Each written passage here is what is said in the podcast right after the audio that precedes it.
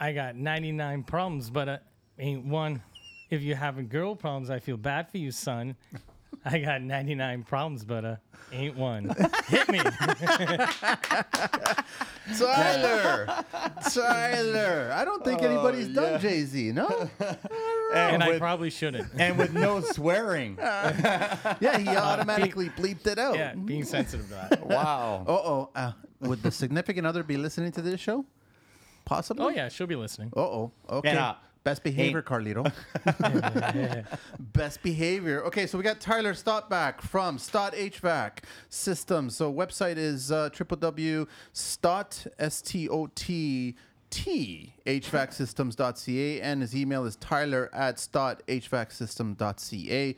Instagram handle is uh, Stott HVAC Systems. That's it. That's it.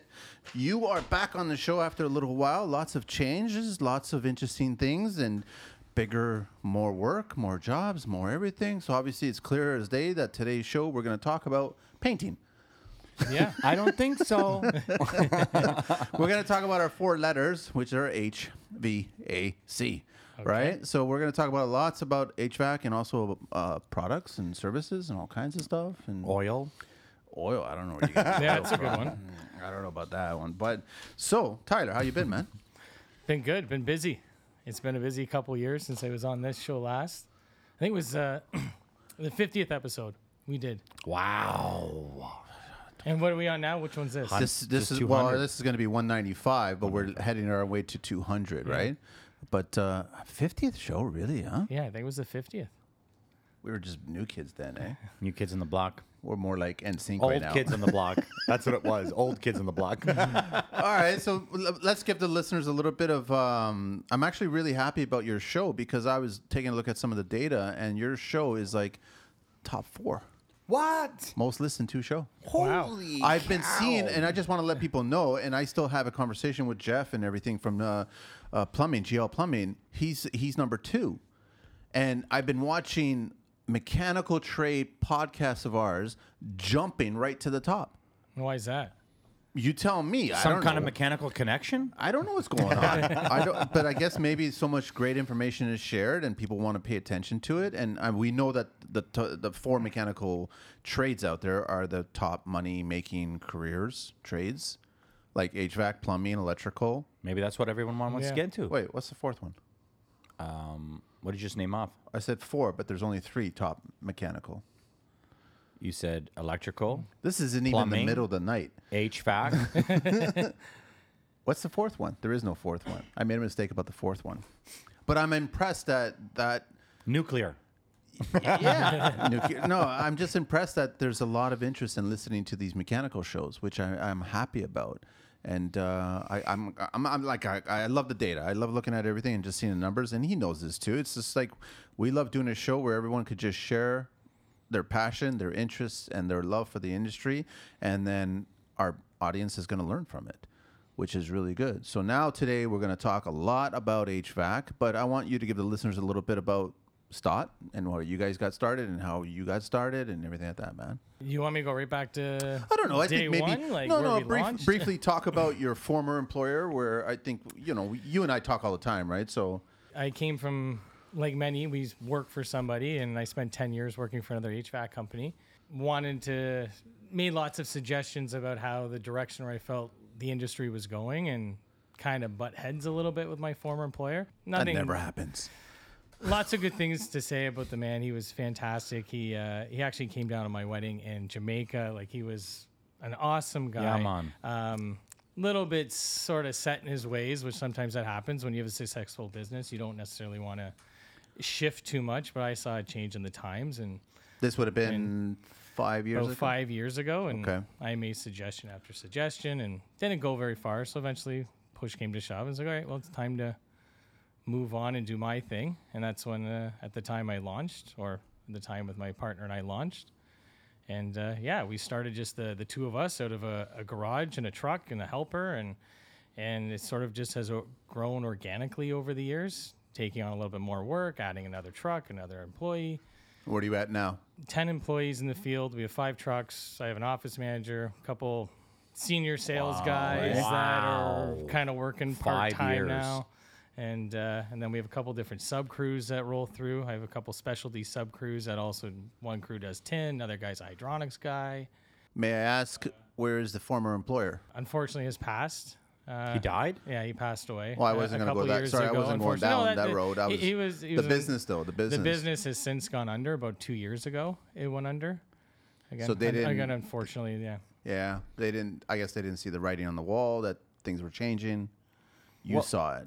I saw it. I saw year after year my sales because I was at the time just a, a salesman. Year after year, I saw my sort of numbers continue to increase as the company was decreasing and losing employees and going the opposite direction. Interesting. So you know, I'm like, okay, if my sales are increasing, you'd think maybe the company would be increasing with it, or at least staying sort of, you know, stagnant. And- Yeah. but they were going the other way, so eventually it was like, all right, it's time to time to move on 80 80 90% of what i was bringing into the company was sort of self-driven i was like okay well the numbers are there i could probably do this on my own and Was it an old school mentality? Was it just they didn't want to grow, or they didn't want to listen? Or uh, I'm trying to figure it out. I think it was a little bit of that. I think it was an old school mentality. They they did very well through the 80s and the 90s and even into the 2000s. But you know, things were changing. The re they were very much a re and re company, so they did a lot of furnace swap outs, ACs, you know, water tanks, that kind of thing. And that turned into a very competitive market, especially around like 2009, 2010, when like the market crashed in the states. A lot of rebate programs came in, which also brought a lot of new contractors, and it became a saturated market very competitive and margins were slim. Bad And- contractors or good contractors? Both. Uh, probably a little bit of both. Okay. But uh, at that time, I saw a market with like what you do, Manny, in the in the custom sort of residential world, right? So that's sort of where I saw the market going, building re- relationships with guys like you, and that's continued business. It's more projects, and it's a specialized sort of market. And I saw you know a niche there, and that's where I wanted to head, and they didn't want anything to do with it. What's crazy is that you're like a dream come true as an employee. I'm trying to find somebody that treats my business, them working for me and loving it just as much as I do and wanting it to succeed. You had an employer that was the opposite. He didn't want to listen to you, the company growing. It's so hard to hear. Like, and it's amazing that you saw the light and actually made the jump to realize that the boat was sinking and it was time for you to take care of yourself. Yeah, it was a tough choice to make at the time. I'd given ten years, and I was like family with the uh, the owner and the three sons that ran the company. It was uh, it was a difficult choice, and it took me a couple of years to eventually take the leap. It was my wife who eventually said, "All right, you know, now's the time to do it. Like if you're gonna do it, do it." Right? We had our first child coming at the time, and it's like, "All right, you gotta go." Just stress on top of stress, Yeah, and so- whether or not should we do it, should we not do yeah, it? it was it was tough. Wow, and now you're 10 guys in, like two guys a year. Yeah, it's That's been, It's been busy, and a lot of people tell me like just you know don't rush it, don't grow too quick, and it's all very good advice about because so many people grow too fast and not gauge it properly, and then it'll all blow up. But like I've gone very organically here. I've gone you crawl before you walk, right? I haven't. I forecast every year. I see what projects we have coming down the line. You know, I'm six months ahead. I'm looking what's coming at us in April, June. How much manpower am I going to need each year? I'm like, okay, well, I think we can handle another truck. And that's what I would do: put another truck on the road, another couple employees, and it's We got a lot to talk about, Tyler. I know that we you started this with a partner. The partner is no longer with you, right? And Yes. and that happens too. Like it's just like partnerships have to be. They're like marriages. I'm being told. I'm not married, but I, they're like marriages. So you have to find the right one. And good on your wife to to kind of push you and egg you on. Which I know that you brought it up, and I want you to bring it up. Uh, our last show that we're going to be recording on this event here is about our significant others. How Carlito and I ha- have had this idea for the longest time. From the beginning. from the beginning, right? So it's like, you know, when he was wielding his bone and he's wearing his fur loincloth there, way back in the beginning. Listen, dude, it's the number one problem. I don't care. Like, I don't But I'm just saying, so Tyler, you want to bring something up about the significant others because we put them through so much being tradespeople in this industry, right? Oh, absolutely. I my wife is a rock star. She she, she holds it down. She uh, like most mornings I'm up by 4:30 and I'm gone a lot of mornings by like quarter after 5 and she holds it down with the two kids. And a lot of times I'll come through with the door at four or five, so I'll be gone all day. She but gets, your she gets- operations, she though, gets, you're not you're not on the tools anymore. no, no, I've, I've never been on the tools. Yeah, you- I've always been on the business side, sales, you know, business development and managing. and you're so on, waking up but- that early and leaving that early and coming back that late. But Oh, you're yeah, on site. yeah.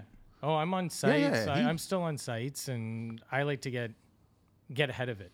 My guys get into the shop for around six forty-five, seven o'clock, but like I like to be there at least an hour before them, get my head around the day and what's coming at us. Same thing like I do every Sunday night. I usually work after the kids go to bed, and I'm up till twelve or one o'clock, planning for the next week, doing payroll, getting things ready.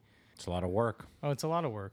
But the second one of my employees outworks me, I shouldn't be doing this anymore. I got to be the hardest working guy in the business. It's a very good point because But, you're setting uh, an example now. Exactly.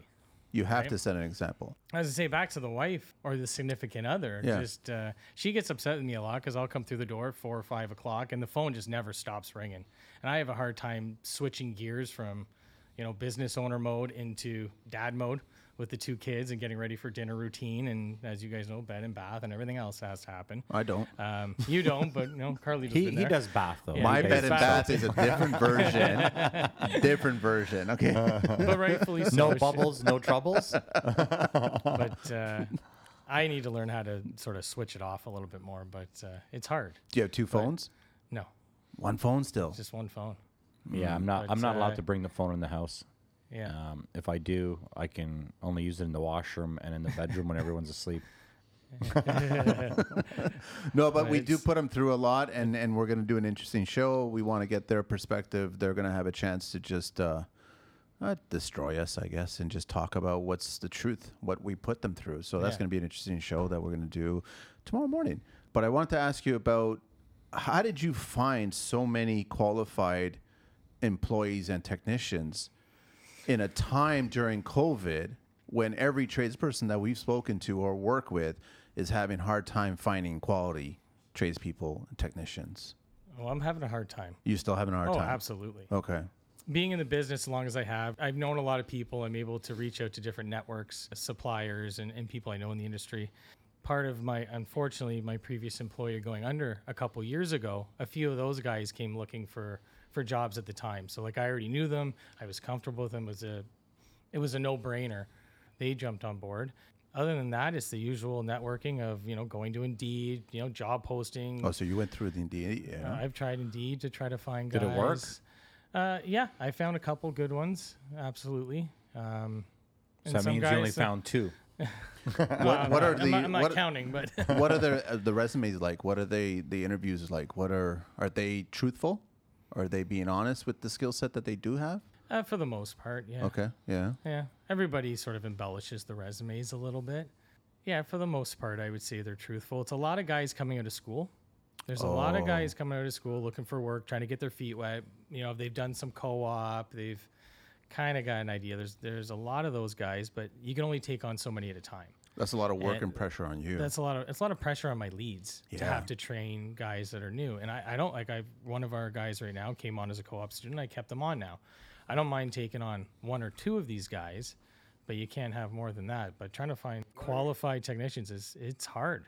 Are you meeting any expectations of the guys that? What What is it that you're really looking for if someone's listening right now? Wait, are you looking for him anymore right I'm, now? al- I'm always looking. Always, I, eh? I have found uh, if you find the right person, that you find the work for them. It's much easier to find work love than it is to find good people. It is. It's true. Yeah, there's an abundance of work right now. Like we're I'm turning down work all over because there's there's just not enough manpower to complete it and do it right. But yeah, if you find the right person, you find the work. But That's brilliant. I know. It's good. Why did it? Why did Trademark. we not hear about that on the fiftieth one? Because he was still learning his lessons, man. That's all. always learning. Always, man. That's construction. So, are you looking for more guys coming out of school, or are you looking for adults? You're looking for young guys. What are you looking for? Looking for guys with a little bit more experience. Like I said, you can only handle so many inexperienced guys at, at, at once. So guys with a little more experience, someone three, five years maybe in the trade, upwards to whatever, ten or twenty if they're a, a seasoned guy. Anybody listening? In the states too. you can handle the Come on, move visas down if here. you want. you want to come What- on up? Tyler, so what are Uh, we want we always do this thing about construction bone to pick, right? So, what's the construction bone to pick that you have regarding the HVAC industry? Construction heat. Construction heat. Construction heat, I Okay. think, is a big one, and I get pushed all the time by different uh, contractors. We're not going to name any names, but uh, running brand new equipment that we've installed, whether it's a boiler or furnace, to then heat the job site. No, no, whether you it's- can't do that. Oh yeah, you can. And it, and There's dust. yeah, that's a that's a big pain point for me. Yeah. I, it, I get pushed that direction all the time. And it's like, where do we start with this one? Uh, Uh, how do you like? Okay, so do do you get them to sign off on any damages that are done to the system, or you?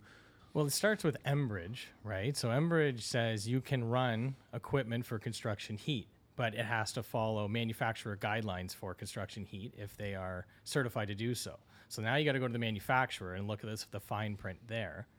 And then once you get that approval, then that gets put onto the contractor installing it is now responsible. So it falls on me, which kind of is a tough situation where we put in a brand new furnace, you're going to run it during drywall, which we all know is an extremely dusty part of the construction. Awful. But now I'm responsible for keeping that filter clean, which needs to be changed daily, which I'm not going to be on the site every day.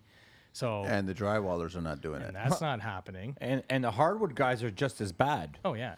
So I'm- how do I'm- we how do we handle this? How do we do this? Well, I've now come to my back's up against the wall with this, where now I put it onto the contractor, and I've created a sort of construction heat sign off that I want signed off by the homeowner.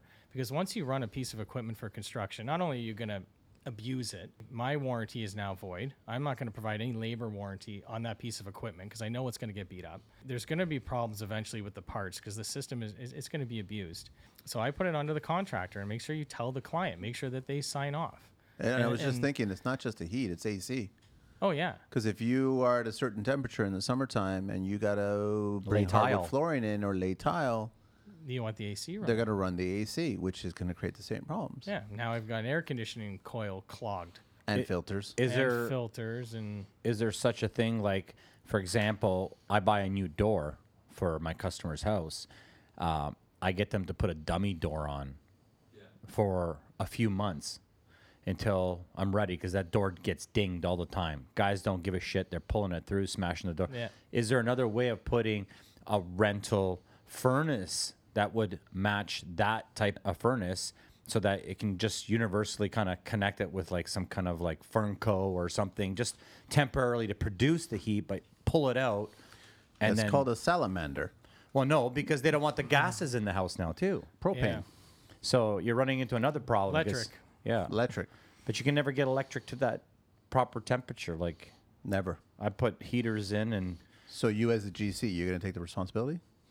No, but I'm just wondering if there's have you ever looked at a solution to maybe getting a dummy one in there just for a rental? I got a few contractors now that have bought cheap furnaces that we will now install, and then when the job is done, we pull it out and you get the ducts cleaned and you drop in the new one, I or like that. or even just drop a furnace sort of mid basement and put a plenum on with a couple of PTOs or some 10 inch flex duct to drop the air around, Can and I- then that meets code as long as you're changing that filter. That's Yeah, the critical. That's the, weekly. that's the Yeah. most important. Every single day, depending on Well, what's i- going on. If it's a one inch filter and you're yeah, Yeah, yeah, doing yeah, flooring yeah, or drywall, yeah, like yeah. yeah, you got to change that every day. I've seen filters look like they're a bow, maybe five six inches. I'm surprised they didn't get pulled right into the blower. Or burn Yeah. the blower out, yeah. wow. Well, that happens, and this is why I'm starting to create these forms where, like, if something fails, like I'm not responsible two years down the road that this blower now fails. Contractor's long gone. The homeowner's pointing their finger at me. Why did you put in this piece of equipment?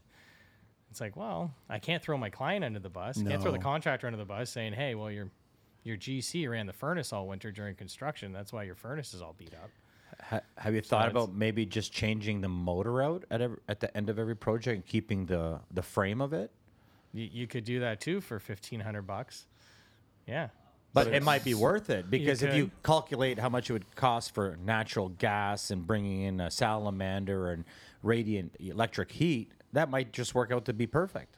Yeah, I, I don't know what the cost is to run your salamanders or rental of construction heat. That's something where I put that on you propane guys. tanks, I guess. How much are propane? Yeah, but it's gone up and va- Propane's gone up. Yeah, it's You were like talking a about dollar that. something now. I kind of like the idea of having an old furnace. You just buy an older furnace and Yeah. you just pop it in and out every time you have a job.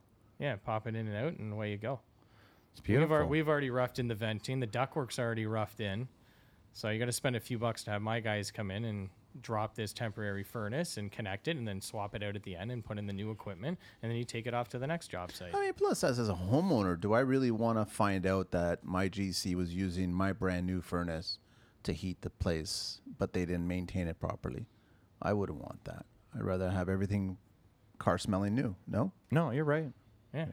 That, that's Especially if you have kids. You know, they're just Okay. think no, just thinking like you know, you're thinking, oh, I want my he- kids to have you know clean air. Doesn't matter if you're changing the filters. You're just thinking, oh, that furnace was under that whole construction job, right? Is it worth doing duct cleaning before you give it off to the the homeowners? Absolutely. Right? Because there's Yeah. going to be so much debris inside there. Yeah. Even if Especially- you don't run it Yeah. and it's just there for, you know, it's roughed in, stuff still falls down the supply runs, down the return. Absolutely get the ducts clean. And and there's two kinds of duct cleaning, right? There's like you know guys come in and clean the ducts, but then there's guys that sanitize and clean the ducts, right? I don't know. That's like a I've good- heard that's hospital. I've heard of hospital cleans. I've I've been there when they've done like an official s- liquid spray through the the ductwork. I'm just asking if That's new to me. Yeah, I've I've never done that in residential. It might be something in commercial, industrial. no, this was in residential. Just asking if that's maybe somebody that you had on your team, or That do you kinda guys do reminds your me own of- cleaning? Jeff was on a plumber and he was telling me about how there's a specific pipe that's used in all the sinks in hospitals. That's uh, uh, human waste. It's a, it's a gray pipe. It's a different kind of pipe that you use because you can't put all these fluids down regular ABS. So I'm wondering if it's the same thing with ductwork in hospitals where you have to clean the air system in there differently than you would normally your own home. Yeah, it's some kind of like spray. I, I forget the name of it. Yeah. in hospitals, lots of HEPA filters and lots of filtration. Those filters have to be changed regularly and monitored, especially like when you're getting into like ICU wards, biohazard wards, things like that. all over the place. Jason's uh, nobody can hear you though. That's the problem. Got a lot of knowledge.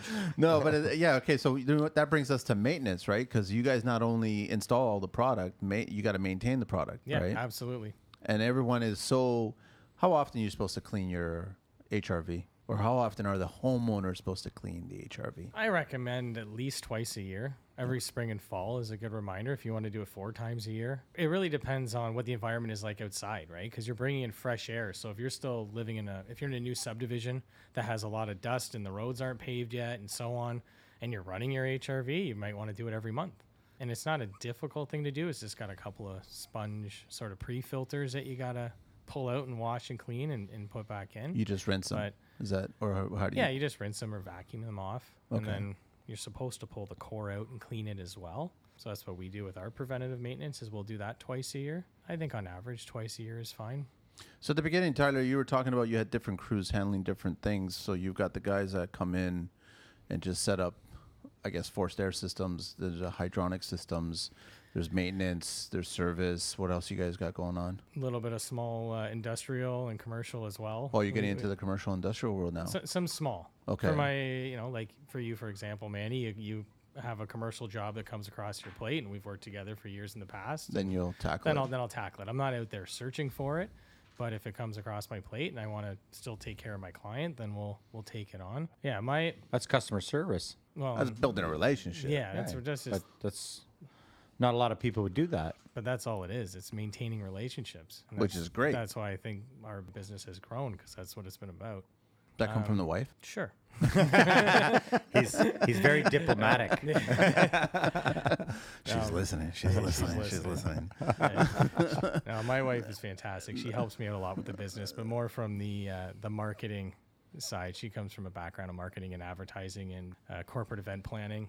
She put that basket Yeah, together which is for beautiful. you, man. Thank you very much. Look at that, All- Carlito. All hand-picked local Ontario products. Look at that. Isn't Yeah. that I love that it's all local Ontario. Next product. weekend, we're doing another 200 event.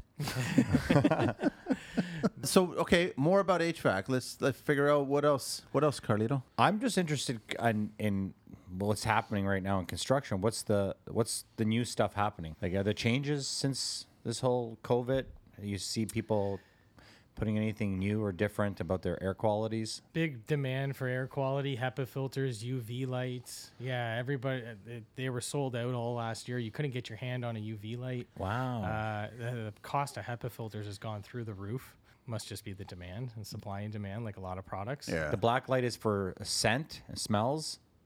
the what- UV light. UV, UV light, light? UV light kills uh, like bacteria and, and viruses that might land on the coil, on the Okay. air conditioning coil. And there's been a lot of new advancements in air cleaning as well. I'm, I'm still trying to get myself updated on what's out there and new products coming down. Obviously, COVID has brought this to the surface, so yeah, there's big demand. So where are you getting all your information from? Because I mean, I guess for the two years, what was that uh, CMX or CPMX Yeah, show? that's a big one. That's a huge one, but that didn't happen, and it's supposed to happen next year, I think it's supposed to happen next year, but yeah, it's been virtual. which is not the same thing. Not the same as getting your hands on the product and Yep. talking to the actual reps about it and Kind of like this podcast, eh? no, okay. So Tyler, tell us which which are your go-to machines like that that you like using your brands like when it comes to a, a furnace, a boiler, AC. What do you guys like using? NTI is our go-to Okay. brand for for boilers. Uh, it has been ever since we launched. Good story about that actually. Recently, uh, it, like many manufacturers, parts are becoming hard. Things are stuck at sea, and so on. And I had a client, unfortunately, uh, their boiler went down, had no heat, no hot water because I had a a tank attached to it, indirect. Couldn't get the venter motor. They told me six weeks before I could get it. Gloria, the rep, I'm doing a shout out there. The rep for NTI actually had a unit sitting in her garage and she actually pulled out the venter motor for me, drove it from Mississauga, drove it to our shop. I actually just did an Instagram post on this recently. Yeah, I saw that. And, yeah. and it, and it bailed out my client before, you know, now we're six weeks out still to get the actual part. It's been gently used, but it, it was a band aid to at least get these people hot water and heat. Six So, uh, weeks is a long time. Man. yeah. Unfortunately, okay, now I'm kind of throwing NTI under the bus on this one, but No. I'm getting that across the board. It's not just them; it's every manufacturer. It's Carrier, it's Amana that I work with. It's it's Navien, which we use from time to time in the tankless world. Uh, same thing with Bosch. Like it's everybody. So same problem. Everybody's, having everybody's this, got it. They don't have that. So what are you guys doing? You you're getting the work, you're getting the jobs, but then you can't get the product on site for the guys to put it together. You pivot. A lot of times, client will like a particular product. I'll say it, it's not in stock. We got to go this route, or like uh, I try to stock as much as I can in advance when I know things are coming shortages. I try to buy it in advance, but you know I'm a small business. I can only pre-buy and stock as you know as much as I physically can, as well as financially be able to to buy for a what if situation. So I try to get ahead of it as much as I can, but sometimes you just have to break the news to the client like this particular product is not available. I've had to go this route. You can wait four weeks for this, or we can do this in the next week. I, I I know that you guys have been doing a lot of space packs, getting back into the older homes. Whoa, what's that? Space packs, like the electric baseboard heaters? No. What is no. that? You stay in the 70s. Um, no, man. Space packs are units that are in the attic that AC old homes. Oh. Older homes that don't have any ductwork. You can talk you know what's it. crazy is I have one of those.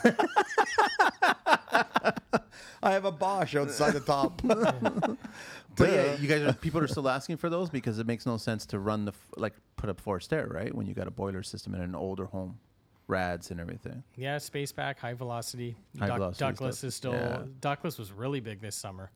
A lot, Really? We put in a lot of ductless this year. There was big demand for that. But yeah, no, we still do a lot of space back and high velocity systems as well. That, that's still a popular option to go with. Again, like a lot of products, things have gone up in price since uh, since COVID. So Are you seeing an increase in boilers, radiant, in North America? I know that North America is strictly forced air, but are you seeing an increase in more clients asking for hydronic?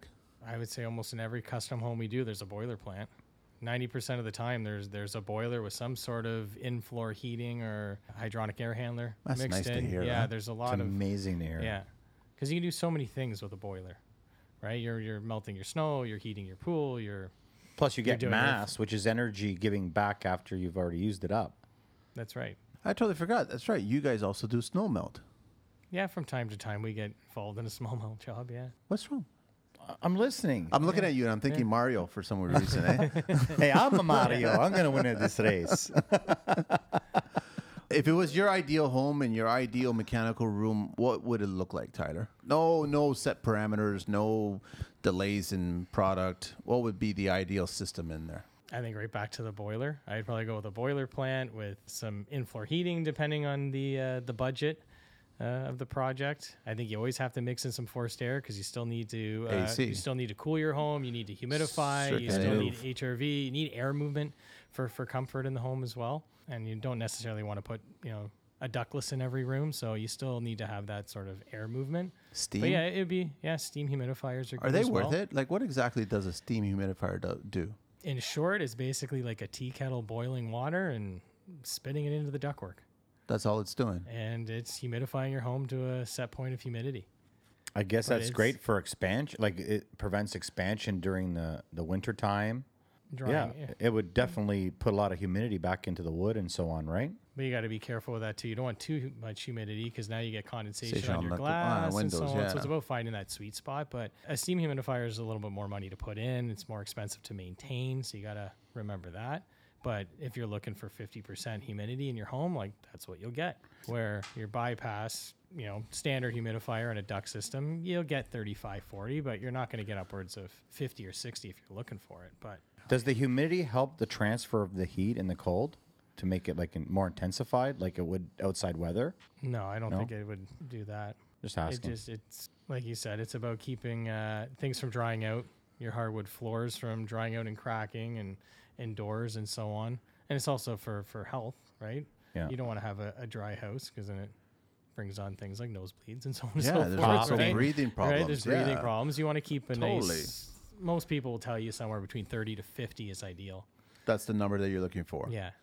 But then eh. that changes depending on what's going on with outdoor. The seasons. well, yeah. that must help with pollen too. It must keep the pollen down when you have moisture in the air. It probably puts the pollen down so you breathe better too, right? Where's the pollen That's coming a- from? That's a Oh good no, but there's exterior pollen all the time in houses. Like I, I, even in winter and summer, sometimes you don't see it. People are always sneezing and coughing, and I always say, "What's wrong?" Or your nose is stuffed, and they're like, oh, "It's the pollen in the air." And I, I never see it because I don't have that allergy. But it seems like all the guys I talk to are always the weirdest times in the winter. They're like, "Oh, it's the pollen," and I'm like, "The pollen." Their noses are always clogged. So I'm just wondering if the humidity would help maybe take some of that natural stuff that comes into your house that you're not if you don't have an HRV, right? Kind of cleaning it out. Hmm. That's a good question. I don't know. I don't know. I, I don't know the answer to that one. I one. don't know that one. I'm always trying to To ask weird questions. I don't want to ask the same questions. no, I, I agree with you, Tyler. Like a boiler and then a small forced air system to run your AC, run your humidifier. That's the best way to circulate the air. I'm assuming all clients these days are asking for some sort of smart thermostat, right? Gone are the days of just a regular Honeywell, whatever, just a little on off kind of thing, right? Everybody wants some app enabled sensor on each floor, that kind of world, right? Even if they don't want it, I still put it in. You still put it in. It's just it's just a standard go to now with every house we do. We we put an Ecobee in, even if it's just the the Ecobee Light, just the the basic version, we put it in. Because it even helps me if someone's heat or cooling goes 'Cause you down. can- you can Because then I'll just say, give me your username and password. Let me log in. Let me see what's going on. Maybe it's something simple. Maybe you've changed the schedule or you've hit a button or something. Wow, it could be a simple thing I can do over the phone for five minutes. Now I don't have to send out a tech and charge you for a service call. It's amazing. He walked me through my installation, which I didn't know how to figure out. Then he Oh. got me to Ben. From your yeah, house. then he got into some technical questions. Like, all right, let me. I was like, put wait you a on- minute. There's like, I, I don't know. What, there's an extra wire. Where the hell is this wire supposed to go? Right? Yeah, I got Ben on the phone with you for two hours to figure that one out. I told Ben too. I'm like, I'm gonna have to charge Manny a service call, man. Like, he took me off the no, site it's on for the two phone. You guys hours. aren't here. You guys aren't here. It's on the phone. It's on the phone. Little do you know he was recording you the whole time. No, but I, I do like them because you get the and if you want, you can reduce it, increase it. You can do whatever. You can check it out. Well, it's nice too. They even give you alerts, right? So if you're away on vacation and let's say your house drops below 60 degrees Fahrenheit or 15 Celsius, wherever you keep it at, uh, when you go on vacation, it'll send you an alert that your your house is cold, and then you'll you know there's lots of different alerts and different home automation things nowadays, but if you just have a simple thermostat, it'll tell you your house is too cold or it's too hot. There's something wrong with your system. So you could be away and drop me a quick email. Hey, something's wrong with the system. All right. How do we You get don't have access that? to the house? Let's figure it out. You don't have that in your house, no, I have rads. but you can still control it. Can you? Yes, you You still can. put an Ecobee on. Yeah, Right? I, it's it's so bulletproof. This old system. It's from the 1920s, man. And honestly, it functions. It functions perfect. I got crazy heat. The only thing is, it's ugly because we went from bigger units like big rads to smaller rads, but they're beautiful, amazing. Like I love them. Is it worth the Nest? I never liked the Nest when it came out on the market. I'm sure there's been a lot of changes since they used Nest last, so again, I'm not going to throw them under the bus. Um, No, because They're- that, the they're- whole premise of Nest is that you go to it and change it when you're feeling cold or you're feeling warm, and then you're so you're constantly going to it. The Ecobee, you set it up and just go here, give me this temperature, and then I'm going to sleep. Give me this temperature, and that's it. um, Nest works the same way, Yeah. right? Uh, I just found personally, I just uh, I found the the Ecobee a little more user friendly. I made that change a number of years ago, and I've sort of stuck with it. But they're all like learning thermostats, right? So you have that option. It learns your your patterns of coming and going, and and when you need heat or cooling, and and so on. So there's some very nice features there uh, with with both systems. So one of the biggest problems I have with clients when we're talking about doing an addition is explaining to them HVAC design. They don't understand that those two words are married. They're connected somehow and for a reason. I want to talk about HVAC design, how if you decide on jetting out somewhere, you're changing the volume of your home now, which is changing the heating and cooling and circulation of air in the home now. So how do you guys tackle that? How do you guys you guys got to go in and assess? Well, first off, if it's going for permit, then we got to. It's always going for it's permit. always, so going for permit, going. you got to yeah assess the situation of the the heating and cooling system that is there, and if you're trying to tie into it, let's say an existing forced air system, and you want to maybe just extend some ductwork into a small addition and drop a few extra runs, then you got to bring in a mechanical engineer to do like a heat loss and heat gain on the entire building, and make sure that the existing system is big enough to then handle the new load. If you're going to treat it as its own separate sort of system, then you only need to do like a heat loss and heat gain on the addition itself, and then maybe you put in its own independent system, whether it's a low ambient ductless heat pump with like an electric baseboard backup, you know, a small depending on the addition, you know, maybe you have your own little miniature forced air system of some kind. But I think it depends on the size of the Which is addition and uh, yeah. what is there. Like clients listen to this show, so I just want them to understand that it's. I get it because this isn't a. It's another added cost to their budget, and if you're trying to make the kitchen larger, if you're trying to make this main floor or the master larger, or whatever, you got to pay for this. You got to figure out what we have to do to make this properly. The last thing you want is do this beautiful reno, and it's cold there, or it's hot there, or whatever it is, right? So you have to have these extra calculations done. It's important. I yeah, think it is. absolutely. You're changing the load of the house. So I just want to bring up uh, makeup air as a conversation topic real quick. Just Fireplaces you're talking about. fireplaces or even just range hoods. Everybody wants to Oh. build these big, beautiful kitchens. I don't blame them. I'm going to want one one day too if I ever build a custom home. But you get into these six, eight burner ranges, which have these giant commercial range hoods, and you're extracting all this air from the house. You got to make it up somehow. How many CFMs? No, I, I remember reading one that was an eight inch out, and it was 700 and something CFMs. Wow, serious So you're going to have to make up 700 something CFMs to bring back into the home. And so, just to give you an idea, I guess uh, a, a standard bathroom fan exhaust is at most what 130, uh, average about 100, 100 Yeah, 100, CFMs. 150 at the That's what's absolute sucking out of there, Yeah. and now your your hood is sucking out almost a thousand CFMs while you're cooking. Exactly. So you got to make that air up somehow, which introduces a whole other system. But whether can I ask you? absolutely, You're you got your range on, but you're cooking and and it's winter time. Isn't that radiant heat kind of heating the air even though it's being pulled out at the same time? The the heat from the range from the No, cooking, yeah. yeah, you're heating the air, but you're pulling out air, which you're removing from the airtight homes we're building. All right. Which then basically creates a negative pressure in your house, which is like squeezing your house. So as soon as you open a door or a window or whatever, you get you get this big whoosh of air coming in because it's got a balance.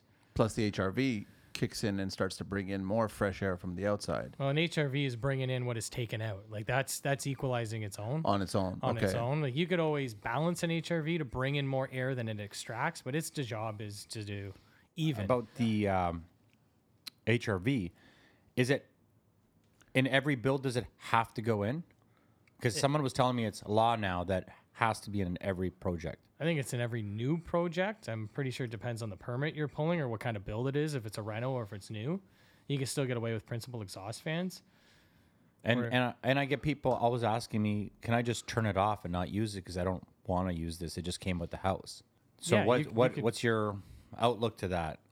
you can turn it off if you want. I think with new homes, the amount of VOCs and things that are coming out from all the new building products, having an exchange of air in the house is always a good idea, and that's why they are. You know, it's part of code now to have an HRV in So a it's helping with the VOCs. That's Well, really yeah, it's extracting air from the house. It's removing stale air and bringing in fresh air. But it's even Right. worse when you're doing a wood burner fireplace as well too.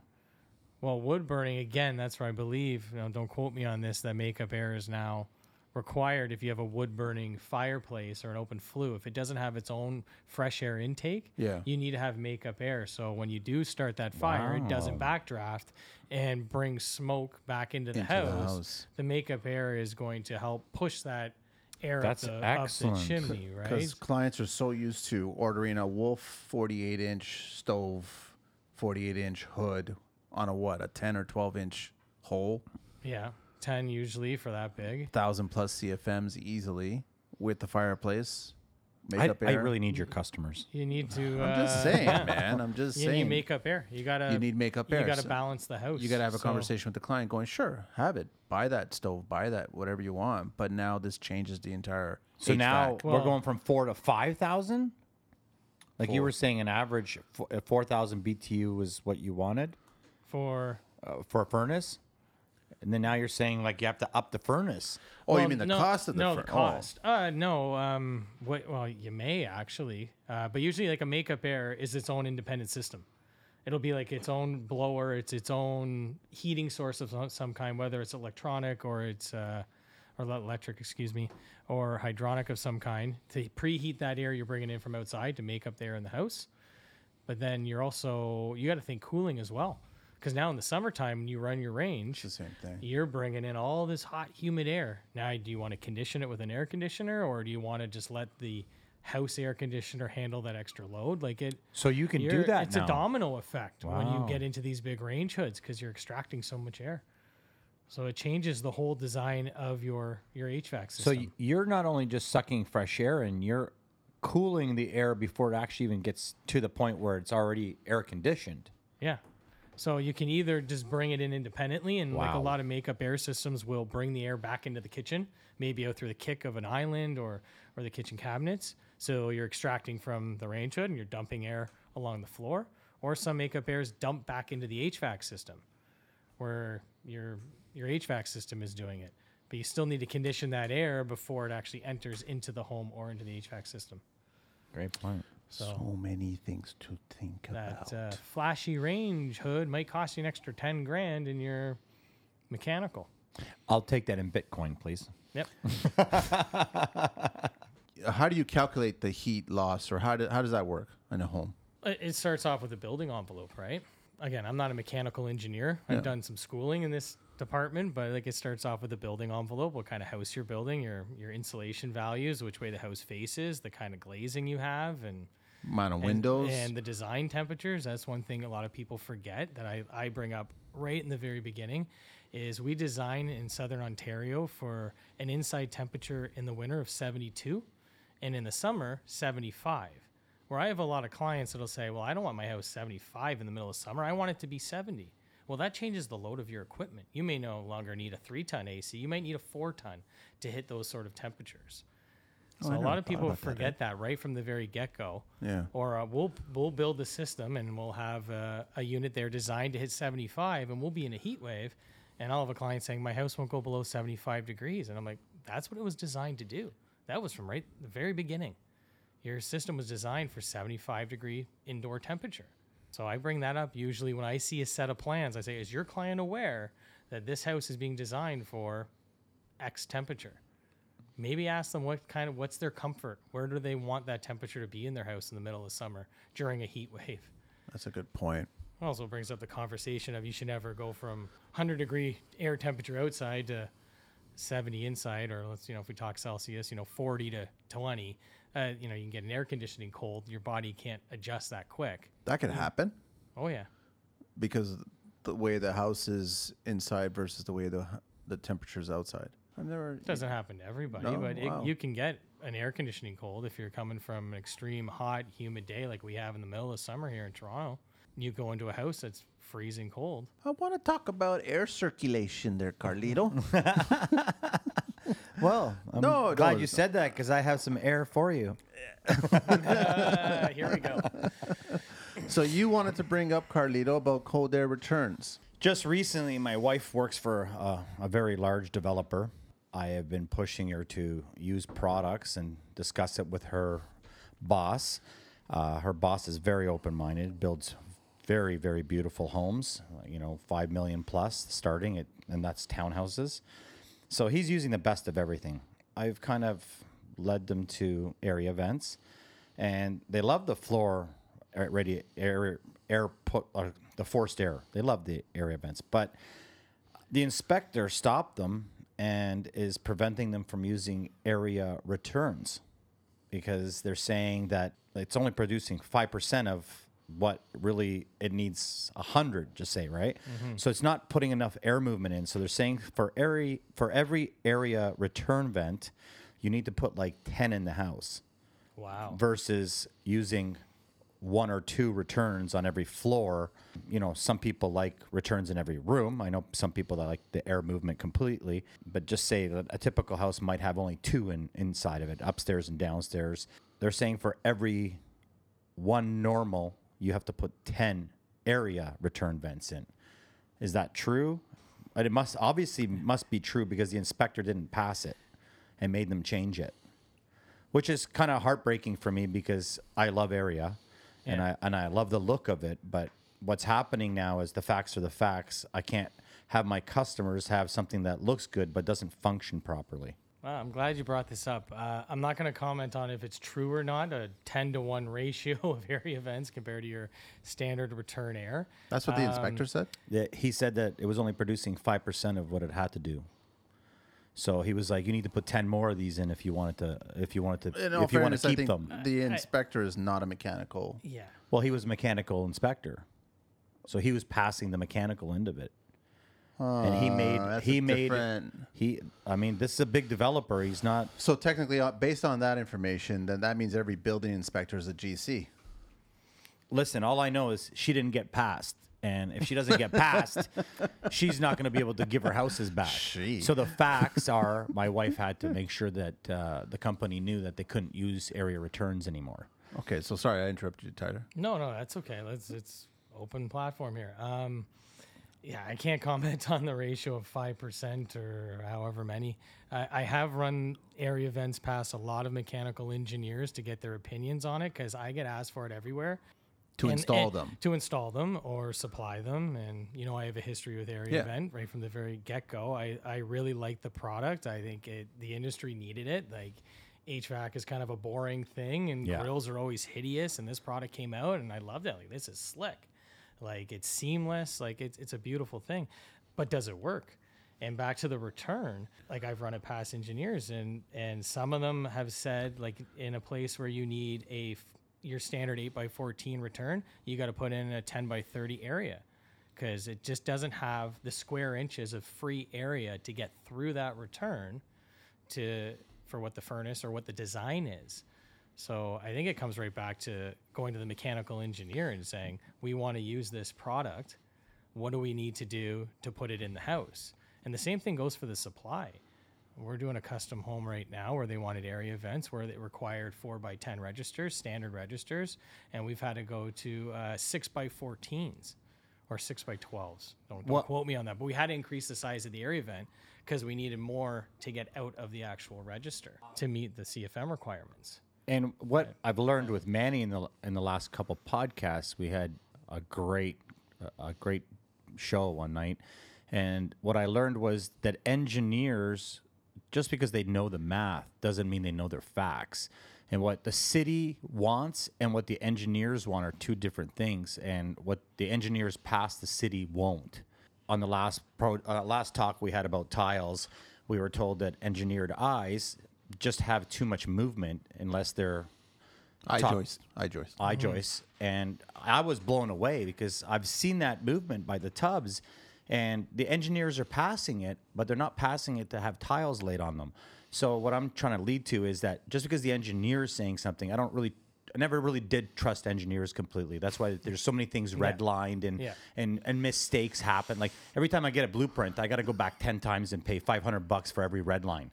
You know what I mean? You're So- making friends, Carlito. no. This is the facts. These are real I never conversations. really trusted engineers. No, no. I, I, you know, I hire them and I expect them to know everything. Do they know everything? No, they don't because uh, they're making mistakes still. But it's okay. I'm not saying it's a bad thing. I'm just saying I'm not going to trust them. The city's what signs off and allows that permit to be approved and and passed. So that's who I Uh, got to listen issued. to. Issued. Not approved. yeah. No permits are ever approved that Okay, are so issued. they're issued. But they overview the engineers, and many times ha- I've had to change it. So I'm just saying, like, I heard you saying the engineer word, which is a fantastic. Like, we want it engineered, but there might be something that they're missing, maybe. I think that's a great Because I love point. Arria too. I'm I'm a total Arria guy. I'm actually heartbroken to hear this news. Listen, everyone knows I'm an Arria, like I'm an Arria guy as well too. I still feel that there should be more of a traditional looking one because not every home is contemporary looking. But I agree with you that I was I am suspect to how much air is moving there, and it's it's almost as if you're closing down. I mean, Tyler, in all fairness, are you running mostly six inch lines to four by ten ports? Most of the time. Most six of- inch si- to four by ten or four by twelve, depending again on So the gone are the CFM days of requirements. four or five. It's mostly six now, right? It's mostly five or six. Five or six. Huh? And some designs will actually show a four, but like, are you really going to bring some four inch ductwork just for one run to a powder room? You do five inch and you just balance it down because it's just a waste of. You have your time. damper You've inside already it. got your five and six inch on site. Like, why are you going to bring one? You know, fittings for four inch? It's there's Yeah. no point. Are Uh, you seeing clients say, like, okay, the mechanical engineer comes in, they spec out this size furnace, this is how much air we need to move, and then they get the system running, and our client's saying it just doesn't feel as hot, or is it going to take longer to get to the temperature it needs to get to? Because I think that's partially what Arria events are doing is that they're dampening down the amount of air that's coming through. They're they're slowing down the air as well as not enough air getting back to the furnace. So that's where if, the cold if, air if return. somebody is just putting them in without actually consulting or putting in more of them. Oh which wait, that's a good point. So if you've got an existing house and it's retroed, and now you're changing all the vents to them, and you haven't done the heat loss, you haven't gotten a mechanical engineer to come in to look at this and assess it, like you're to your point with the inspector. Sure. You, what's the typical on the main floor? You normally have two doubles joy stud wall uh, vent One- covers. one or two One for or your two average size home, yeah. For an average size home, and then there's one in each bedroom upstairs on the second floor, Yeah. and then you got one in the basement as well too, right? So, in that theory, you would need to put more than one or two on the main floor. You'd need to put more upstairs as well to make that air move. But everybody's just changing this because it's aesthetic. It's aesthetic. But it's it's people keep forgetting that yeah, it's aesthetic, but it's functional. It's actually contributing to your heat and AC of your home. I Yeah. concur. Yeah, and then and I've seen it happen. And when You see what happened? just uh, putting them in in a retrofit application that was never designed for in the first place. And now you've got static pressure issues in the furnace, and it's basically you're you're starving the furnace of air. Yeah. So now your furnace is going off on high limit because the heat exchanger gets too hot because not enough air is passing through it. In the wintertime or summertime, you're you're freezing up your air conditioning coil because again you're not getting the airflow. It's like having a really dirty filter in all the time. Yeah. I- I'd, I'd agree. I concur. So, like I've done in the past, like I said, in areas where I needed a 8 by 14, we've put in the 30 by 10s. And, but then now that introduces, well, now I need two joist cavities. So, some clients have put them vertically, up and down versus side to side. But doesn't that also create a problem because you're supposed to keep it as low to the ground as possible? No, you're supposed No. to have one high, one low. No, High wall, low wall. It depends on the design. Second, third floors. one usually for try to- summer, one for winter. No. You could do that too if you want to put in summer, winter, and put dampers in them. Because you got to be able to open and close them. Nobody But you're, you're opening up another. Yeah, That, that's something that was done back like in the No, no. 80s. My question is that if you got 30 inches, let's say it's an eight foot ceiling, Yeah. 96 inches, you're putting one on the bottom that's 30 inches and you're going up. Now, most likely you're going above the baseboard. So you're going above six, seven inches. The older homes are probably maybe eight inches or something, plus Four. the 30 inches, right? 30. So now you're almost at 40 inches. So basically, you're at the middle point of the wall. Now you're going to put the high wall return one, which is going to be almost at the midpoint of the wall again. That's if you're doing a yeah for if yeah If you're doing a high and low, so you might as well just leave that cavity open Or at that point, right? or just do you know the old returns in the hardwood flooring. You know, and in all fairness, though, those old returns and the old covers, they're ugly. They are. I'm sorry, they're ugly. Some of the new ones are really nice when you get Which the same ones? wood, which, uh, when you put the returns right in the wood and you can't see the difference. Oh, those ones there, yeah. I love that look. It's just putting them in the right place. You don't step through them and get But- toys down them. But you know and what? again though? free area. Returns all right. about free area. So I get this all the time too. You know, using MDF board and and making it a seamless return air grill in the wall. And the contractor will do a couple half inch slots and so on, yeah, with three, or, three or four of them. But It's like- access though to uh, get in there. Well, it's the only time you need access is maybe duct cleaning with with returns, but it's not enough area. It's not enough. It's the same problem with Arria vent. It's it's you're not getting enough free area of air to move through that return. So it's putting stress on the machine, moving the air. You're starving it. Yeah, So which is basically going to age the machine. It's going to wear out faster, and which is gonna going to fail. It's going to fail. yeah. Dum dum dum. Do you? Uh, I've never asked you this, but I kind of was trying to lead to it in the before uh, we started. Do you still see oil tanks inside of houses, and are they are they just getting all changed up? And do they need to get changed? I had someone ask me. They said, you know, I, I have an oil furnace, and and I I love the oil. I put diesel in it, and it's cheaper. And what do you think of all that and those kind of systems? Do you still still see a problem with them? Does, they don't need to be changed if they're working, right? I think as long as the insurance company's okay with it. I think a lot of the times I swap out those furnaces when the insurance company says like, thing, yeah. you know, your your oil tank is too old, it's got to go. So people say, okay, I might as well switch out the furnace now and you know switch over to natural gas. I see it less and less all the time in the city. I'm sure it's still big when you get Outside, outside, of the city where you're into propane and oil and. But isn't it electric heat, inevitable that that tank will deteriorate and have a hole and then have a leak? Isn't that like it's, It's just? just so weird though, because it's oil in there. You wouldn't think that it wouldn't corrode. But it's rot in a tank that's cast. is it cast? Yeah, they Yeah. were cast before. When I was breaking them out of houses, they were cast. Uh, I don't know if they're steel now or whatever. I don't know. What I'm What not are your biggest callbacks right now that you're seeing? Like not your callbacks, but I mean HVAC callbacks. Like not your work. I'm just saying in general the problems that you're seeing. Oh, good question. Um, He usually has one or two per it- show. I think it's usually Uh, we just had a therapist and shut up. Sorry. I still get the same complaints uh, all the time. It's it's second, third floors not being cold enough in the summer. It's an imbalance of heat. That's all it is. imbalance of cooling. That's the main thing. If, if we're talking, we're not talking part failures and so on, but we're talking actual complaints with the heating and cooling systems. It's just an imbalance. Someone was always telling me that there should be two furnaces, one for upstairs and one for downstairs. How do you feel about that? I think it depends on the size of the home. If you have a, But one furnace can run both without. Depends Con- on the size of the home. yeah, I think it depends on the size of the Okay, home. Okay, let's talk about setup. size. I don't know. Would would it make sense? Because I know that there's that cutoff point. What is it, Tyler? Like 35 or 4,000 square foot. You I would start s- discussing two furnaces. I would say 4,000. 4,000? would be the max you want to do under one system. Would it make sense to park a furnace on the main floor so you could just take care of the second floor and take care of the basement? Or people don't want the furnace on the main floor because now you're going to give up some geography on the main floor? I think usually that upstairs furnace is in a second floor or an attic. Yeah. You build a conditioned room up in the attic and you distribute from, you know, the, the attic and down, and then you don't have any bulkheads. So would you go two furnaces and split the lines, or would you go one furnace and do a zone off that same furnace? I think again it comes back to the layout of the home and the size of the home. True. Like if if you're talking a you know a 2,000 square foot home, you can do that with one system. But maybe you want to really create zone control, then you can run a second second set of trunks up to the second floor or the attic. I guess your biggest down. issue is like everybody wants open concept on the main floor. And then they all want all this glass on the back of the house. And then you've got to Mm-hmm. run lines to the second floor to service four bedrooms, three bathrooms, a laundry possibly. Like it's a pain in the ass. again, smaller homes, yeah, run a set of trunks up to the attic and distribute your air that way. That way you can zone it from basement and main, and then second floor you can do automatic dampers or manual dampers and switch them spring and fall.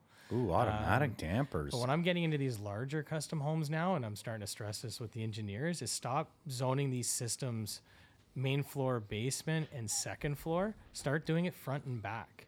Wait, say that again. Front Let me understand this. back. Uh, I'm gonna give you a scenario. Your back of your house is facing south with a ton of glass. Yeah. In the wintertime, the back of the house is actually relatively warm if the sun is shining, but the front of the house facing north Yeah. is cold. Freezing. It's freezing. That thermostat happens to be in the, the back of the house because that's where the master bedroom is. It never calls for heat. Now the kids are freezing in the front of the house. That's good. So I'm starting to tell these engineers try to design a system front and back where the load is, because our houses now are being built so airtight that. and built so well by you guys, but there's so much glass that the solar gain is a real problem. I've got air conditioning running all winter in some homes because the sun is just pounding on the back of the house. So we got to put in low ambient air conditioners that can cool when it's minus five degrees out. Now you could always open a window and get some air there as well, but you know, not everybody wants to do that. So I'm starting to push for like, can we zone these systems, set them up so Vertically instead of So they're like working off each other. The thermostats, like, could it? Could you put two thermostats, one in the front, one in the back, and it finds a happy medium between the two? You you could, yeah. That's where like Ecobee or even Nest now has their uh, you know their wireless sensors that you put in, and it's reading temperatures in different areas of the house. I like that, huh? You don't like that? That makes No, I sense. love it. But I haven't seen anybody do that. Have you guys installed it that way yet, or no? I've I got always- a few systems going in now like that. That 'cause like I've, that, huh? I've tried to. I've convinced the engineers and the clients and contractors like we should build it this way because this is going to be a big problem down the road because I'm I'm seeing it and I'm dealing with it all the time. So you could go the zone route. Again, this is a whole other conversation. Uh, you could run trunks to the front, run trunks to the back, and it could be running off of one system. But then if you have a call for heat and a call for cool on the same system, there's a there's a big delay between the two. You can't be heating the front of the house and cooling the back on the same system at the same time. So you run heating cycle at the front, and then the system has to shut down for 20 minutes. There's a delay, and then it then throw cooling on the back of the house. Saying in a perfect world, two thermostats, picking a condition and equaling it out is fantastic. That'd be the best theory. But I get this conversation all the time. Where do you put your thermostat when it's a single thermostat? I can answer that one. And why? I could tell you. my- I could tell you my opinion. He could tell you his, but I want to hear yours. I don't give a shit where you put it because you're going to put a bunch of sensors attached to that same Ecobee thermostat. Bingo. And then you can regulate every single square inch of your house if you How want about to. if you're not a, a technical person, you Dude, don't want to see it. do you see know how to that? use your phone? What's that? I you see how much I call you I do like the sensors are really cool because they also notify you that it's one temperature uh, above or below. Makes Okay. my life easy for air balancing when I know what temperature it is in every room. But I'm- then I uh, can see where I need to it's- throw Let, the us say air. I'm working for someone really older and they're not interested in technology. It's the size of that cap on that bottle from I know, Juice Press. but I'm looking at what work is. and this worst show is brought to you by scenarios. Juice Press. no, but I'm just saying it makes sense, man. Honestly, This is an A and B conversation, so see Yeah, yeah, yourself yeah. out of it. we're not talking about mental health anymore. Okay, you can. Uh, okay, go ahead, Tyler, and tell tell him, tell him um, what I just said. where do you want to put your wall acne? Um, you yeah, know, exactly, exactly. Wow, that's so true. yeah, I got that from a friend of ours. I'm not taking credit Wall for that one. acting. See, um, we got something good out of that whole conversation. Uh, that's honestly that's where it is, man. But okay, back to the old people. First of all, you go there and take down the, the antenna off the roof. Uh, right? I'll, and I'll, by the way, I'll take the antenna because I grow grapes at the farm. and then get them a Ecobee and just install it and show it to them. That's all, man. As simple as that. It's easier said than done.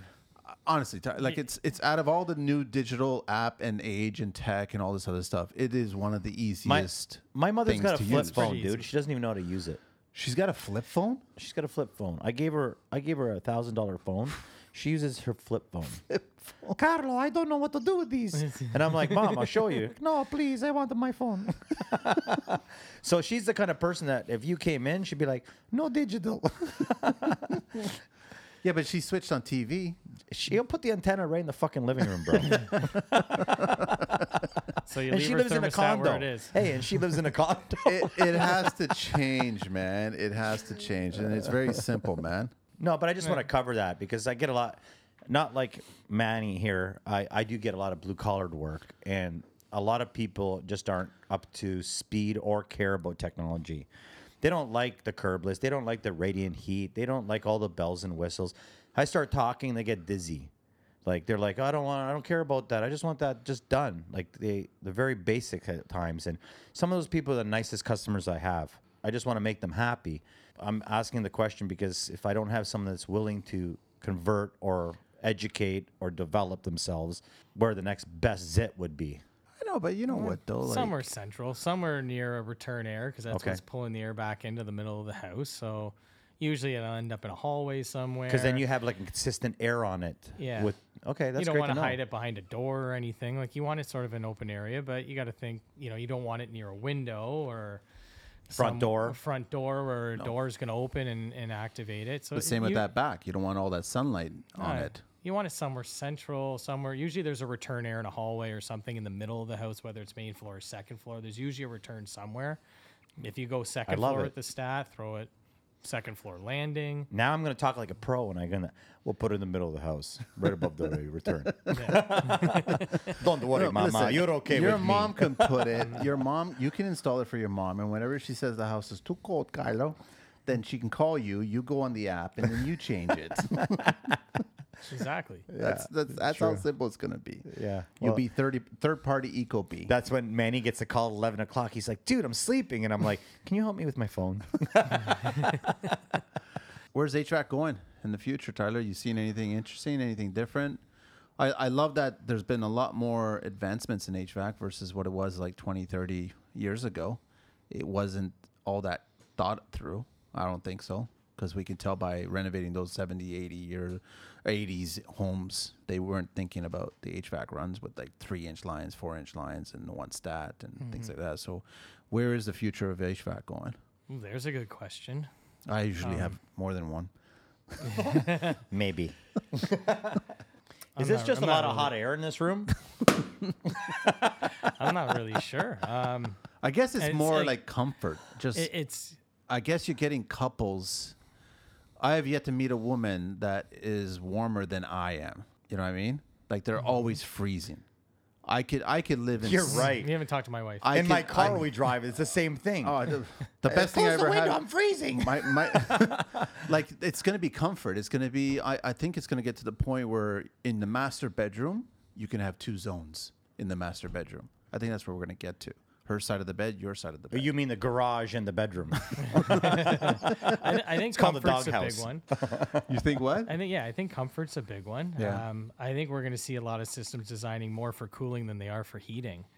So the more and more these good houses are being built with more glass and better insulated, like our cooling loads have gone way up. Not to mention, uh, Really? all, all the you know, it, you could look at people in the house, the amount of appliances, TVs, everything else that are creating heat gains in the home.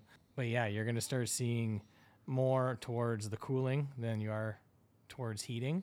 There's technology out there that we don't necessarily use here. Um, I- think it's more popular in the states, but it's chillers in residential, where we're actually What are those? where you're using your hydronic lines, for example, your your in-floor heating, which we only associate that with heating.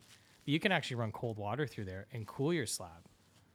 You can run hydronic But lines right, remember you in mentioned walls Yeah. and in ceilings, and you could actually run chilled water through there, and that'll cool the house, 25%. right?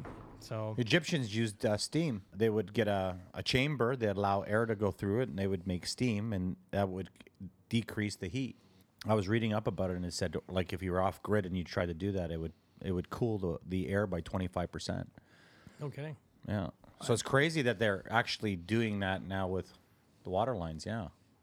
Well, it's that technology's in condos and high rise everywhere is chillers, right? Yeah, you're Yeah. well, But- geothermal, right? Like it's basically you're taking the, the lake water, no? Yeah, well, th- that's another topic going into geothermal, whether you're extracting energy from water or from The soil. you know, from, yeah. from the soil, but just a, a chiller, which is then either running hot water or cold water through through coils, which then your air passes over.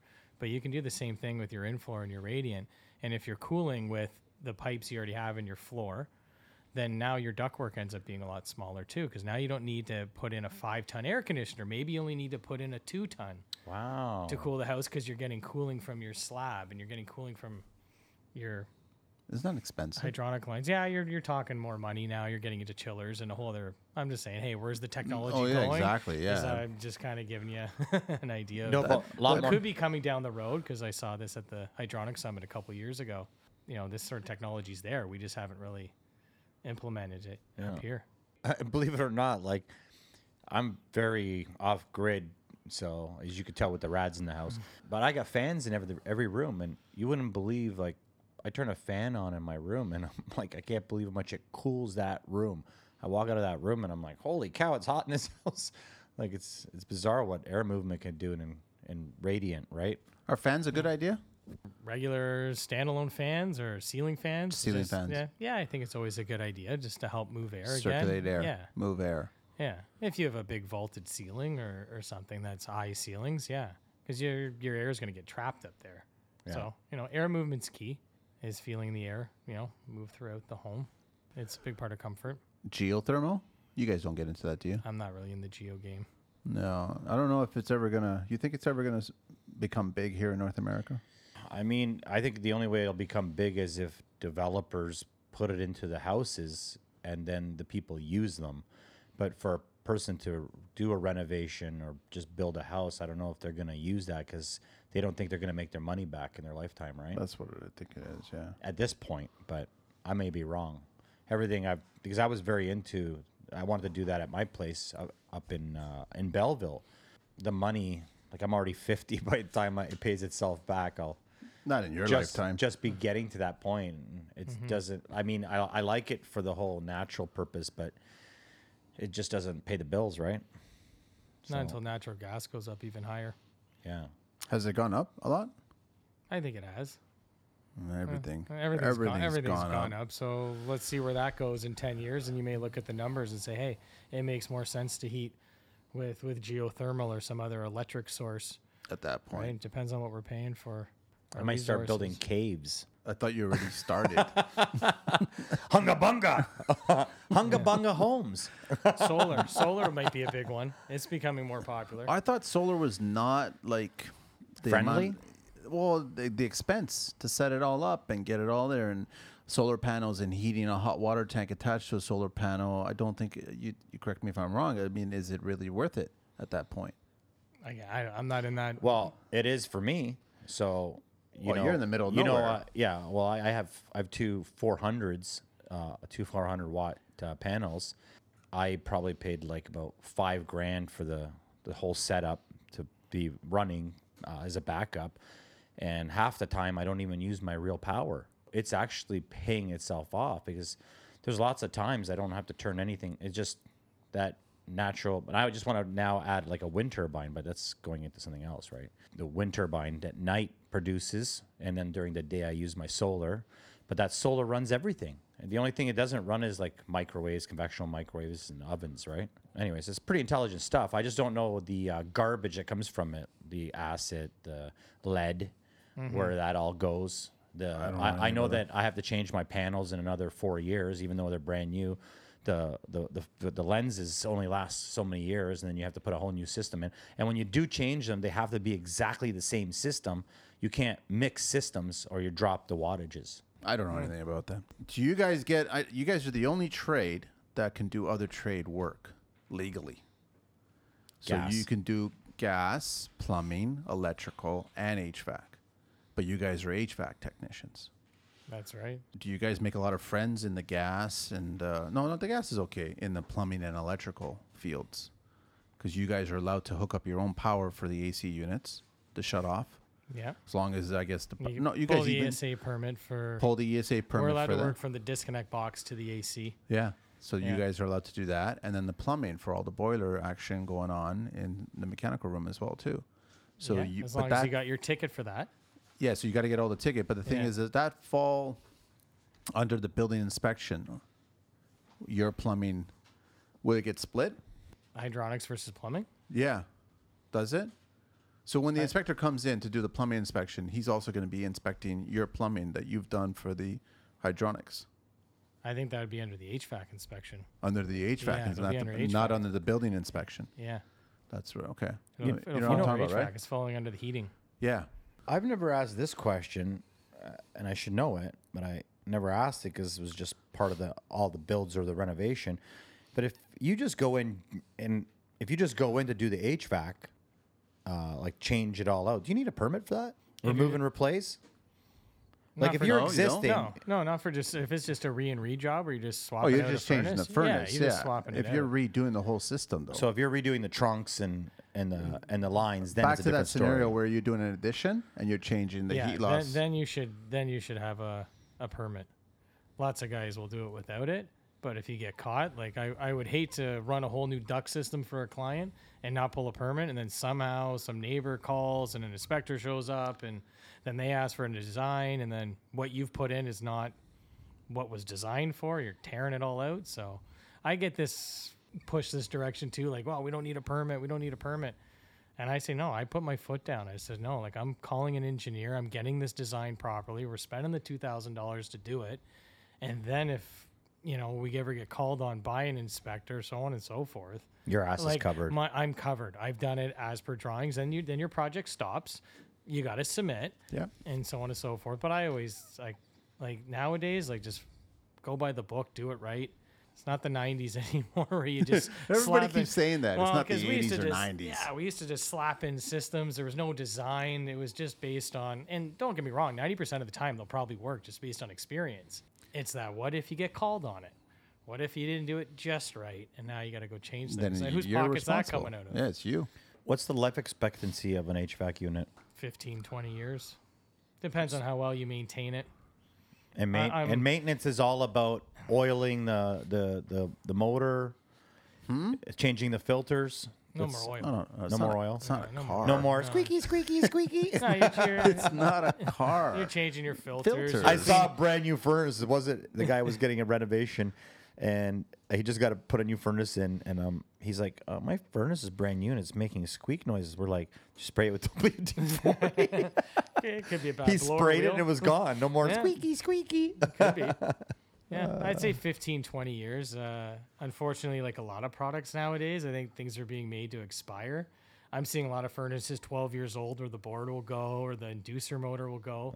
And then, then it's like a $1,500 repair. What causes it to burn out? Just wear and tear, right? You got to think your average furnace probably starts up three times an hour, 24 times a day. You know, do the math. Could be five, 6,000 startups through a winter. Yeah, You know, over the course of 10 years, there's 60,000 startups on your igniter or your flame sensor, That's- your inducer motor. These things just wear out. It's just wear and tear. But the parts are so expensive now to replace because they're all ECM Yeah. and they're all, you know, efficient that way. You know, $1,500 to replace an inducer motor, or do you spend four grand for a new furnace and their 10 year warranty? People lean towards putting in a new furnace.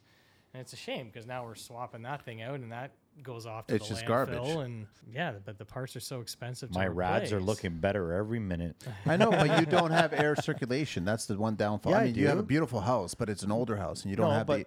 but we have we have we have spaces have under our doors. I, I, Tyler, I think you got some competition from Hack HVAC uh, down the, the, the, the table there. my, okay? my grandmother has windows above all her doors, and she just opens the windows. Beautiful. a little airflow, and away you go. Throw It's- on, throw and the on the, windows kitchen are range, and you get some nice air circulation. Believers. yeah. What else do we Yeah. want to know about HVAC? What else do we want to chat about? Wait, hang on a sec. Let's green Oh. book time. Oh, buddy, you've been missing all kinds of stuff. I'm sorry, he talked about it. You know what's funny is he skips all his work, but he gives it to me. That's fine. Uh, we were just talking about permits, so Mm-hmm. let's uh, let's bring up permits. What's the fine of not pulling a permit and getting caught in between your reno?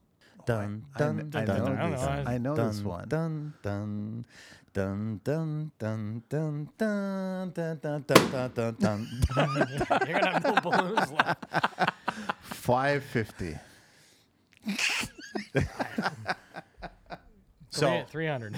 so it actually works out to be if you get caught, say, let's just use a washroom. Your washroom's twenty grand. You get caught not using a, a permit. It could be fifty percent of the renovation, so it would be ten grand. Of What? When Wow. did this? the apply? fine. I got it. You want to read it? No, are so, you kidding me? So it could it can be if the inspector doesn't like you and you cause talk back like Manny does, um, you could end up spending up to ten thousand dollars of that fifty percent, or it could be two hundred dollars to, you know, like fifty thousand, right? Um, it varies, Wow. but so they they could give you a two hundred. They could they could just help you and get you like you know close it down and say listen this is what you got to get and now give you a fine or they could give you a, a little bit better warning and say two three hundred dollars or if they think you're an asshole they're gonna say how much was that reno? Oh 20000 that's and that's their markup like if they look at it they'll charge you 10000 for that one reno. So if your house was a half a million dollar reno you'll be paying $250000 you got to be really careful with You ever permits. seen that done? I've never seen that done. I've seen the job site shut down for a couple weeks until everything got rectified and everyone got back on page. I've never seen the fine pulled, but the whole purpose is, is to understand the math and the responsibility that you have, which is to pull a permit and spend spend a couple hundred bucks and don't go into the problem. Like you said, if you don't pull that permit, now you're not working for a couple weeks. Not one trade can be in there. And then you're paying top dollar when you could have just paid for your permit and been covered by your insurance. You know? Yeah, I agree. I always say go for permit. Anyways, because we were talking a lot Yeah. about permits just now, I figured I'd bring that up. we always go for permits. What's wrong with you? No, man? no, I'm s- saying this conversation was about permits. That's all it is. But I do think it's time for. Oh.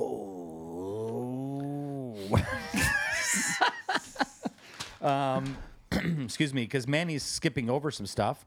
Let's just do the 12 questions. No, no, no, no, no, no, no. OBC? History.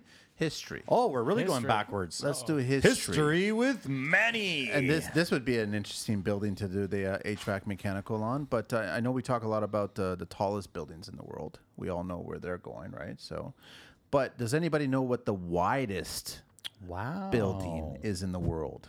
The widest. The widest building would be the pyramids. It's actually wider than that. Not a clue. The Uh, German it's- facility it's- in the Antarctic. It's the. this is going to be interesting when it comes to like the three o'clock morning one. Uh, the New Century Global Center in Shenzhen, China, is 328 feet high, uh, 1,640 feet long, and 1,312 feet wide. Oh That's roughly 20 times the size of Sydney's legendary Opera House, four times the size of the Vatican City, and three times the size of the Pentagon. Man, that is some Wow. Three serious times the size of the Pentagon. And dude, you know what? crazy. You know what's really scary? Is I've been watching a lot of pours in in uh, China. Dude, they pour in the rain. It's like liquid concrete. so I would not want to be in under that footing. liquid concrete. well, I, I was watching. I'm like, how are they allowing them to pour that in that rain? So Tyler, you never got the answer to the ten question, twelve questions, did you? I don't think you did. We didn't start doing that back then. So okay, everybody. Tyler Stott from think so. StottHVACsystems.ca. Tyler at StottHVACsystems.ca on Instagram. Stott HVAC Systems. Thank you so much for coming back on the show, man. I really appreciate it and dealing with him. dealing with me. No, thank you guys. I uh, I really appreciate the opportunity to come back on and uh, talk with you guys. And there's so many. I just want to say there's so many really great HVAC installers out there. I do follow a lot of guys on Instagram, so I'll be honest, you're the only one I follow. To I'll, be I'll- honest. I'll send you some links. There's some really good guys out oh there no, doing I'm sorry, some I good made a mistake. stuff. mistake. BlackRock. I Yeah, fo- I, yeah. follow Oris too. So yeah. Yeah, yeah, worse is out there. But yeah, thank you guys. It was, I'm honored to even be asked to come back a second time. Like I said, there's so many good guys out there. So, You got to be a part of the triple, the triple header. oh wow. but thank you guys. I There's really only one. appreciate it. Um, I don't know where that's going. Thank buddy. you, Tyler. oh man, I can already see them. Okay, never mind. Carlito, what is it now? Time? It's time for. Oh, you're, are you skipping another one? No, I'm doing this Okay, one. so it's the 12 questions, or are you doing 10 now? I'm doing 12 questions. Because the last one you did 10. No, I did 12. Give You me said two. 10. Okay, the 12 questions. Tyler, what is your favorite construction word? HVAC. yeah. What is your least favorite construction word? Engineer. Tyler, your Yeah. voice went up. Uh, no, no heat. no. Heat. Construction heat. construction. heat. That was actually a really good point, man. Honestly, I love that you brought that up. What turns you on in construction? Oh, mechanical rooms. Yeah, sexy, Yeah. well done, laid Boiler out. plants. Yes. yeah, Manny's Yeah. really into that too. Well, Come on, man. We all love that. Yeah, I love that. It's Pure like a work- mechanical work of porn. art. Come Yeah. on. What turns you off in construction? Rads. Yeah, yeah no, not right. It turns me on. Nothing. I, I love the industry. I love what I do, and I love being a part of it. So really, nothing. You're the only Other- one that's ever other said than, that. Uh, uh, okay, um, scheduling, Scheduling. Yeah. scheduling, timelines, Yeah. meeting everybody's deadlines and timelines, And when so you're on. supposed to come in. Yeah, like the and How have being every- pulled in a million different directions. All How at once. have the clients been? Have they been good? Have they been okay? Are they understanding or no? some clients have been really good and understand that we're going through it since the start of COVID, and some think no, like that's no excuse, and you're still getting bullied to Wow. Now, be, be there tomorrow. And but some guys have been really great, so it's it's been a mix. and you want to be in before the plumbers and electricians, right? Absolutely. HVAC's always first. What's wrong with you, man? Buddy, I'm saying it for a reason. There's a lot of guys not doing that. What is your favorite curse word? Uh, fuck it. what is your favorite vehicle? Could be anything in the world. yeah, that's a good one. I have Space so many, shuttle. ch- so many good choices. Uh, I'd probably fall a, a dream car would probably be fall something in the Audi line. What is it? Audi. You I just bought an A4. The, Ge- the Germans. What is your least favorite vehicle? Least favorite vehicle. A a minivan. Well, you got two kids. Yeah. And I It's was better talking, than a hatchback. we'll, we'll be in a yeah. Uh, what construction sound or noise do you love?